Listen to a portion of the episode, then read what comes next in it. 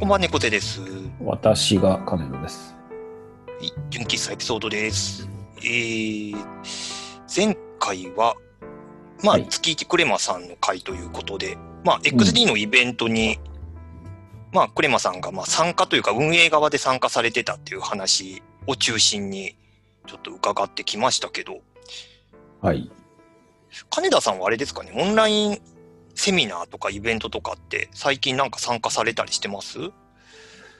最近ではないですけど、まあ、あのーそんなに僕積極的にオンラインのうん。セミナーは、まあ、内容にもよるんですけど、そこまでしてなくてうん。ですね。で、まあ、あの、この前、えっ、と、お話してないけ？ど、安下さんが、うん。えっ、と、スピーカーみたいな感じに、うん。えっ、と、話されてた、あのデデザイン UX の、えっと UX 負債について、はいはいはい。はい、の、えっと、オンラインのウェビナーがあったんで、それは参加はしましたね。うん。うん。ぐらいで、そこまでこう、まあ、い結構無料のウェビナーが最近多いから、そうですそうね。そううんまあ、入ろうと思えばすぐにパッてこう申し込んだりもするんですけど、うん。うん、意外とそんなに数はこなしてないなってい本当ですか。う、はい、感じですよ。僕もここ1ヶ月ぐらいはあんま参加してなかったんですけど、割とうん7月、8月あたりは、もうなんか毎週何かしら参加してたような時期があって、うーん。うん。ただけなんだろうな、割と、まあ、い UX 系というか、まあ、UX デザインだとか、ユーザビリティ関連の、うん。まあ、セミナーが中心だったかな。うん。なんだろう。結構、ちょっとでも興味あったら、まあ、気楽にこう申し込めてしまう。時間さえ空いていれば気楽に申し込めるんで、うん。うん。あんまりなんかその、内容をそんなになんか吟味して参加検討するっていうよりかは、もうちょっとでも興味あったらすぐ申し込むみたいな感じで、一時期参加していて。ただなかなかやっぱこう、まあ平日の夜とかの参加なんで、うん。なかなかこう頭の切り替えがうまくいかない。直前までなんかお客さんと打ち合わせしたりした後に、そのままうん。あの、ズーム一回落として、入り直してっていう形で、で、今度は自分がミーティングを仕切る場ではなくて、今度、う受け手側になるっていうところで、はないん。か、なかなかモードが切り替わらないところがあって、うん。うん。結構なんかそこでちょっと疲れる感覚はあったな。で、それが毎週続くっていうところでうんうん。会社でやってるのかそれは。いや、会社じゃないですね。もうこ個人的に申し込んで、あ、じゃあ仕事ちょっと。場所か、うん。会社の中で、例えば会社で打ち合わせして、その会社の中でウェビナーを受けて。ああ、じゃないですね。もう、はい。今もフルリモートなんで、うん。リモートでミーティングやって、ミーティング切り上げた後に、そのまんま、あ、そうかそうか。うん、うんうんそう、打ち合わせも結局今、ね、遠隔でやってるんで、だはい。そう、なんか移動がなくなった分、そのセミナーへの参加っていうのがすごく気楽に、気軽になったっていうところは、メリットとししてすごく大きいなってうん。思いつつうん、なんか下手に数受けても、うんなんかやっぱりちょっと内容に、正直内容が薄かったり、うん当たり外れ結構あるなっていうのもはいはいはい。あり、ううんん。なんかもうちょっとそこ内容ちゃんとね、精査して申し込んでおけばよかったみたいなのも正直少なからずあったんですよね。うんうん。そう、だからか数は増えたけど、数も増えて参加しやすくもなったけど、うんうんとはいえ、本当にそれがなんか自分にとって意味あるものかみたいなところは、ちょっと、うん、なんか慎重になって、なんかここ最近はちょっと数減らしてうんうんる感じだかな。なるほどね。でも、質動向については、その、ウェビナーだから下がったのかっていううーん。ロジックもなかなか、個人的には、あれで。うん。その、まあ、ぶっちゃけ言うと別に現地に行っても、あこういう感じかっていう時がたまにあるし、うん。結構ね、まあ、内容をよく見て、まあ、誰が話すのかとか、誰が主催でとか、その辺から割とこう、蓋開けてみないとわかんないうん、そうですね。ありますよね。うん。あとは結構その、なんていうか、オンライン開催に慣れているスピーカーとそうじゃないスピーカーの差が結構はいはい。つくなっていうところもあって、うんうん。結構そのコメントだとかのリアクション拾いながら、割とこう、なんか双方向でやり、やり取りするような感じの進め方をする人と、もう、おそらくそのリアル開催の時と同じような、もう一方的なもうプレゼンテーションと質疑応答みたいな感じで割ときっちりやるようなタイプで分かれてて、うん。特にその後者の場合はなんかその本当大学の授業を遠隔で受けてるような感覚があって、うんうん、なんか内容としてはしっかりしてるんだけど、なんかそのリモートでやるメリットがなんか活かしきれてないというか、うん。うん。で、なんか前者は前者で変にコメント拾いすぎて全然内容が進まないまま時間切れになったりだとか、うん。うん。なんかリモート慣れしてる人はリモート慣れしてる人で、なんかこんうん。時間読みがちょっとうん。下手だったりだとか、うん。うん、下手にコメントに反応しすぎて、その本編が全然こう内容が薄い状態で終わったりとか、結構端折って終わったりすることがあって、うん。なんかそのスピーカー側の慣れの問題もちょっとあるなって感じて、うん、ますね。そうでしょうね。うん。結構一人で淡々と話すタイプの人は、自分でタイムマネジメントをしながら、うん。スケジューリングとか、まあ、それもしながら話さないといけないから。結構、あの、難しそうだなっていう印象もあり、うん。で、対話形式の場合だと、そのうん、普通に、もう、質疑応答がずっと続くみたいな感じうんになって、で、アジェンダはあるんだけど、結局それぞれの枠の深掘りができないから、うん。そのままなんとなく時間が来て終わるみたいな。で、すごく、その、さ後半はもう、はしょってっていう感じは割と、うん。まあありますよね。うん。結構その辺で、どうなんでしょうね。まあ、お話しされてる人の中で、逆に言うとその反応が見えれるから、うん。まあ、焦るってことはないんでしょうけど、うん。あんまりちゃんとこう、事前に決めた段取り通りにいかなくて、うん。ういうのはん。うん。結構あるんだろうなっていう。そうですね。うん。結構その予行演習とかやってちゃんと時間内にきっちり収めるっていうのをこう、うん。計画した上でやるタイプの人は、やっぱりそこでアドリブ入れるってなると、うんなんかそこで臨機応変にうん時間の調整とかしなきゃいけないので、結構そこでこう場数どの程度踏んでるかとかで、どうしても差が出てしまうっていうのは、うん、あるのかなって。まあ、か、もう完全な想像ですけど、うん。うん、いや、でも構成としては、あの、わかりやすいと思いますよ。だから30分で話しましょうだったら、30分きっちり収まるように、そのうん、ある種一方通行的にうん、講義のように話すタイプの人もいるし、うん、質疑応答ある前提で20分ぐらいの内容にして、残り10分をアドリブないし、うん、うん、出てきたコメントを拾って、そこ広げる感じでいいかって思うタイプの人もいるだろうし、うん、でワンセンテンスでそれだけのトテーマで、まあ、拾いながら膨らまして30分持たせるっていうタイプの人。うもいるん、その辺は、まあ、どれがいいかはまた好みだと思うんですけど、そうですね。ううんだまあ、聞き手側からすると、聞きたい内容の聞きたい言葉と、うん、欲しい内容の深掘りの内容が取れれば別に、うん。形式はどれでもよくて、まあそうですね。それはそうですね。うんうんうんまあ結局クオリティがよりそのなんかスライドをただ淡々と読むだけもう、まあそもそも論で実地のそのオフラインのセミナーですらただ読んでるだけだなと思うセミナーはみたいなところもあったりましたから、うん、うん。あ、そのオンラインセミナーにまあ限って言うと、よりその、まあ、満足度みたいな部分がうん。気軽に行けて、しかも無料が多い上に、うん。要望が上がってるっていう状況になってるうーんっていうのは思いますけどね。うん。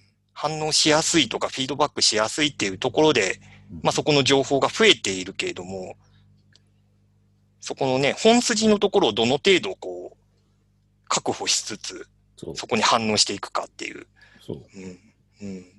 まあ、単純にまあ、我々ただのユーザーというか、お客さんからすると、聞き手ですからね。そうそうそうそう。うん。それが一番まあ、望ましい形なのかなってうん。思いますけどね。ね小江さん的にはあります？かそういう、どういうのが満足度が高かったいその今、こういうのはちょっとあれあれだっていうのは分かったんですうん。個人的には、やっぱり聞きたい内容がきっちり聞けるっていうところが、やっぱ。り主なので、結果的にはやっぱなんかその講義形式というか、まず、そのプレゼンテーションの内容をきっちりやりきってから質疑応答の時間をこう明確に分けて作る方が、うんなんか満足度は高かったなと思ってますね。。逆にその随時反応するタイプの人は、やっぱやり慣れてる人だとうまく、その本筋の内容も抑えつつアドリブで返すっていうのができてるんですけど、うんうんなんかアドリブ返しすぎて、なんかもう本編、あとはもうスライド見てくださいで終わった回があって、自分が参加した。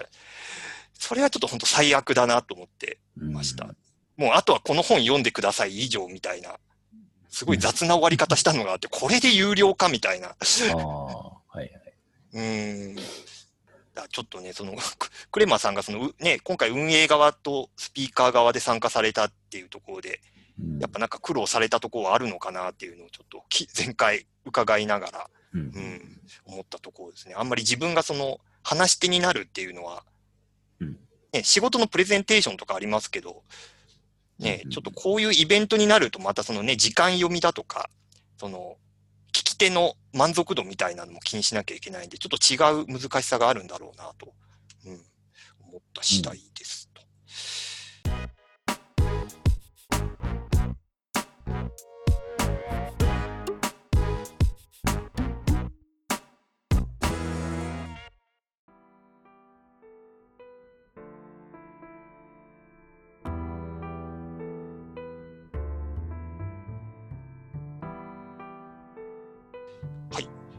そんなわけで、まあ前回そんな感じの内容でございましたが、はい。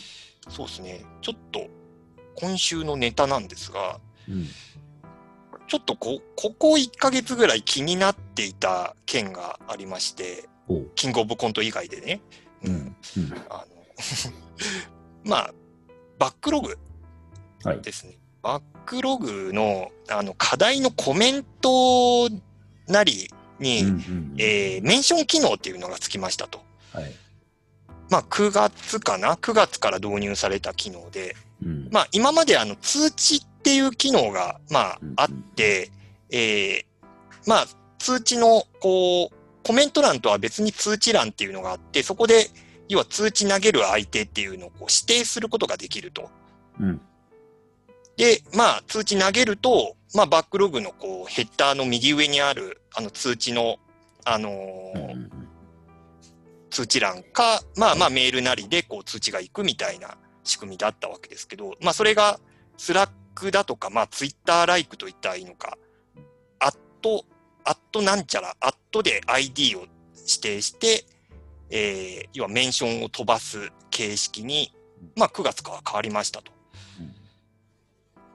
ただなんかこれが、まあなんかこの導入当初もなんか個人的には気になってたんですけど、はいその、まあ特にその Slack だとかの、こう、メンションをこう飛ばすっていうのに慣れてない文化圏の人たちに、これが定着するかなっていうのがちょっと気になってたんですよ。うん。なんか今までだとこう、明明示的にこう、通知欄っていうのがあったんで、なんかまだ、こう、そのあたりのリテラシーがない人にでもまあ、まだわかるうん形になってたのが、うんこう、アットでこう、メンション飛ばすっていうのが、ちょっとわかりにくいのかなって、ちょっと懸念していたところがあったんですよ。はい。で、割と身近なその自分がお客さんとやり取りしてるバックログとかでは、思いのほか機能していたので、うん。うん、なんか心配したほどではないのかなって思ってたんですが、うん。先日そのバックログのそのサポートというか、えーお知らせで、うん。要は従来の通知方法を近日中に利用できるようにしますっていう、要は機能として、まあ今のメンション機能は維持しつつ、うん。あの通知機能、その通知欄を復活させますよっていうアナウンスがうん。出てきたんですね。はい。で、ちょっとなんかこの件で、なんかバックログのそのユーザーコミュニティがあるんですけど、その公式でのそのヘルプセンター内にあるうん。その、うん。そのユーザーコミュニティがあるんですけど、うん。やっぱりなんかそこでこうやり取りされてる内容を見ると、ちょっとその前の方が良かったっていう反応をちょっとちらほら通知欄だけがあった方が良かった。が良かったっていうう。ん。要はなんかメンションって結局そのアットマーク ID がこう、ずーっとこう羅列される形になるので、うん。要は通知相手が多ければ多いほど、そこでこうアカウントが、こう、せアカウントの記述で占拠されてしまうみたいな。嫌いがあると。まあそこの見醜さみたいなところもあり、あとその、結局その ID なので、うん。その誰に対するそのメンションなのかっていうのがパッと見分かりにくいっていううん問題があるって。あの、ID をちゃんと名前で登録してる人ならいいんだけれども、なんかメールアドレスのままになっていたりだとか、うん割となんかハンドルっぽい ID にしてる人とかだと、いよいよ誰が誰だか分かりにくいとか、うん。うん。あとなんか結局そのコメントでのやり取りがチャットっぽくなってしまう。うん。うん。うん。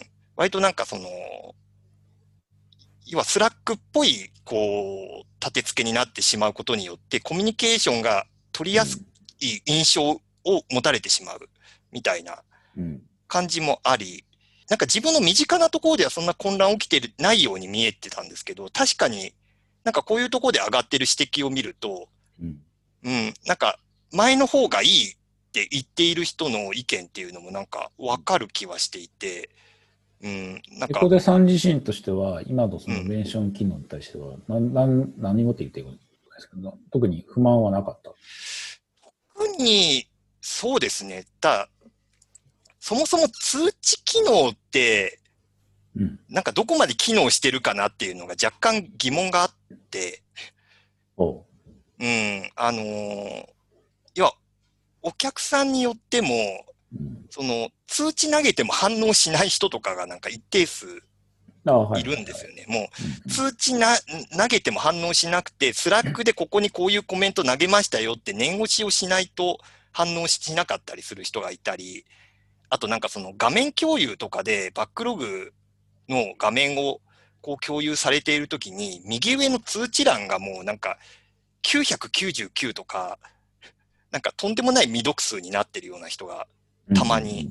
見見かけて、なんか多分なんかその通知投げてもそこ見てないんだろうなっていう人もいたりして。そもそもその、メンなんか通知なりメンションなりっていうのを、うん。なんかちゃんと見てもらうように、うん、こう、仕向けないと、うん。そもそもなんか機能がこう、変わったところで、うーん、あんまり意味がないのかなっていううんうん。感じは持っていて、なんか、なんかそういう意味でもそこまで混乱が起きていないっていう感じなのかな。で、そのちゃんと使っている人もいるし、うん。いつも通り見てない人もいるから、そのうんなんか飛ばし方が変わったところで、そこまで影響がないっていうのが割と身近な感触かなって思ったんですけど、金田さんはどうですか？その、どっちかっていうと割とその、バックログをこう、運運用していく側というか、うん。仕切る側だと思うんですけど、僕はメンション機能は反対派ですね。あ、反対派ですかえっと、うんまずそもそものバックログの立て付けとして、担当者の扱いがあるじゃないですか。うーん。で、今までは担当者が、まあ、メールで言うと担当者が2。で、その他の人たちは通知で CC っていうイメージなんですね。うんうんうんうん。扱い方としては。うんうんうんで、えっ、と、担当者に対してはちゃんとそのアサインをされるので、うんそ。の担当者の方をちゃんと設定をしてやれば、基本的に通知機能は、あの、普通に前、今まで通りあるのが、あの、扱いやすい。結局、誰が担当なのか、全部アットを入れてやんなきゃいけなかったりとかもするので、うん。結局これ誰がやるんだっけっていうところがパッと見で分かりづらいっていうのはまず一個うん。あったのと、で、今やってるお客さんが、割とこう、まあ、それは僕のあれかもしれないですけど、ちゃんとこう、コメント欄に、あの、誰々様っていうのをちゃんと入れるタイプのお客さん。はい、はい、はい、はい。で、アットマーク誰々を入れた後に、うんえー誰々様っていうのを書くのが、二度手間感がすごくて。あり、ありますね。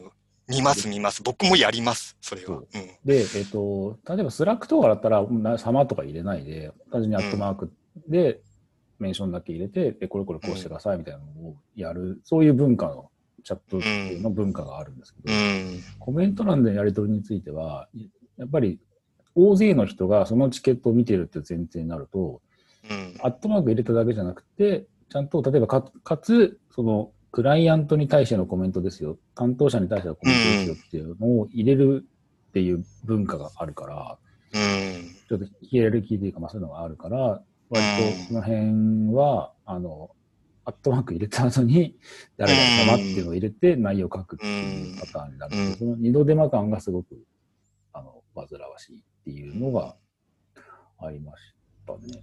そうだから割とそういうのもああったり、まあ、あとメールで見てる人も何人かはいるから、うん。通知を飛ばすと結局、メールが飛ぶじゃないですか。でメール上で、これは自分に関係あるないっていうのを単純に見てるっていう人もいるし、うん。通知欄がその100以上超えてる人っていうのは、単純にそのコメントの入ってるチケットを開いてないっていううん。扱いになるので、うん。だまあ基本的には僕は通知機能は割と CC 的に、まあとりあえずあんたも関係あるから見といてっていう程うん。度なので、うん。それぐらいのこうちょっと抑えたやり取りという意味では僕は通知機能の方が扱いはしやすい。本当にそのやる必要がある人はちゃんと担当を変えて、うん。担当を渡して、これいつのにやってくださいっていうふうにするのが本来数字うん。だと思うので、その辺のこう扱いが結局メンションだと全部横並びになってしまうので、うん。そうですね。そうそうそう。で、かつ、すごいいっぱいメンメンションの人たちがわーって入ってるけど、結局、ね、あの連絡をする必要がある人は一人だけだったら、じゃあその人だけ入れたらいいじゃんっていう話うん。うん。だし、そもそものね、担当変えたらいいじゃんって話になる。うん。そうなんですよね。課題の中でのやり取りだから、結局その担当者間のやり取りだし、うんで、そこの、そのボール持ってるのが誰かっていうところも都度変わる。うんうんうん、で、その担当者切り替えながらコミュニケーション取る機能なので、なんか、今のその通知機能っていうのはもう金田さんおっしゃってる通り、その CC としての機能っていうのが。割と強かったわけですよね。そこをこううメンションって形にしたことで混乱が起きてるっていう、うんうん。うん、そう。なので。僕は、あの、お客さんとやり取りのチケットに、あの、テンプレートを入れてるんですよ。はいはいはいはい。えっと、何を、うん。えっと、どうするのか。で、うん。えっと、単対象の URL を入れる欄。うん。うん。と、うん。あと、まあ、その他、あの、補足があればっていうふうに、テンプレートを作ってるんだけど、今回のメンション機能が入ったせいで、あれ、あの、一番最初にチケット起業するときに、うんうんあの、CC 的に通知を入れる欄がないんですよ。はいはいはいはい。ないので、あの、その他通知をする人っていう欄を、うん。もう、あの、新たにテンプレートに枠入れて、なるほどそこに。そこにメンションが入れてっていうふうに、もうテンプレートを変えて運用すうるようにして。うんあの辺も結構 UI 的に、ちょっとこれは穴あるなっていう感覚。うん。かつ一番、あの、決定的だったのが、アプリでやり取りするときに、アプリからメンションが設定ができない。あ、そうなんですか？そうそう。僕の環境のせいか、ちょっと僕がやり方を分かってないのがよよくわかんうない。ん。うん。アプリ側からチケットで返信しようとして、通知しようとするんですけど、メンションこれ選択できないんですよ、あれ今。いい。なのそう、もうこれはもう明らかにそれ致命的ですね。そうそううん。っていう感じ。前みたいに普通に選ぼうとしてもなんか全然中に入らないっていうか、え設定されないみたいな感じだったんで、ちょっとやり方がよくわかんねえなっていう。うん。まあ、結構、結局こっちが工夫しないと使えない機能であるならば、うんやめたらっていう。なんかユーザー側の負担が結果的にすごい増えてしまっている感じが。うそんなんこれ、そのね、ベータ版のリリースとかテストってやんなかったのかなっていうのがちょっと気になっていて、結構その予告はあったけど、特にテストもないまま、うん。もう正式リリースになっていたんで、はい。で、で、蓋開けてみたら多分その、やっぱ実態にそぐわない機能だったっていうのが、まあ、その反応、まあ、こういった結果になったっていうところも含めて、うんやっぱなんかね、結果として出てきたと思うので、うんうん。なんかね、ちょっとここのそのリリースのなんか段取りが、特にそのね、受託でのやり取りっていうところでも、そのメンションとその、なんか宛先をこうはっきり明示、何々様と明示するっていうところは、ちょっと意味合いが違ったりだとか、そうそうう。ん、あるので、うんやっぱなんかそこ、そこちゃんと見見た上でリリースしてほしかったなっていうのが、うん。思いますけどね。まあでもちゃ、うんん、うんまあなぜ、まあなぜ入れたのかってそもそも論の話、まあ、もうね うん、しますけどね。ねうん、まあ結果です。我々、僕からすると、うん、いらねえなっていう。うん下ろしてくださいっていう。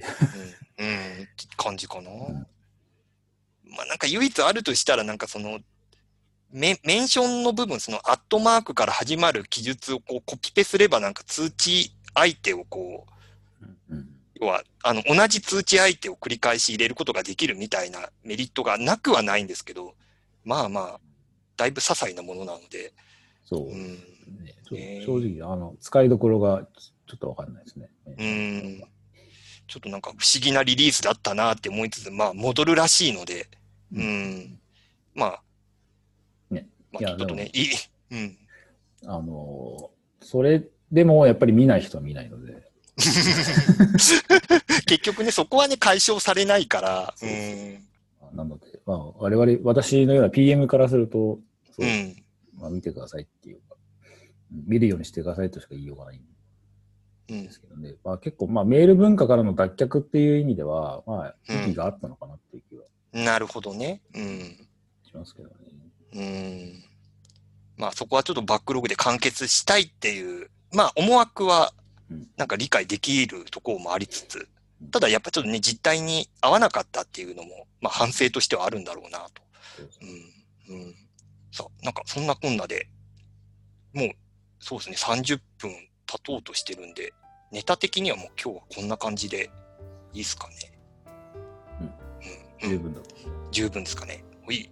というわけで、今週は以上ということで、また来週お会いしましょう。それでは皆さん、おやすみなさい。おやすみなさい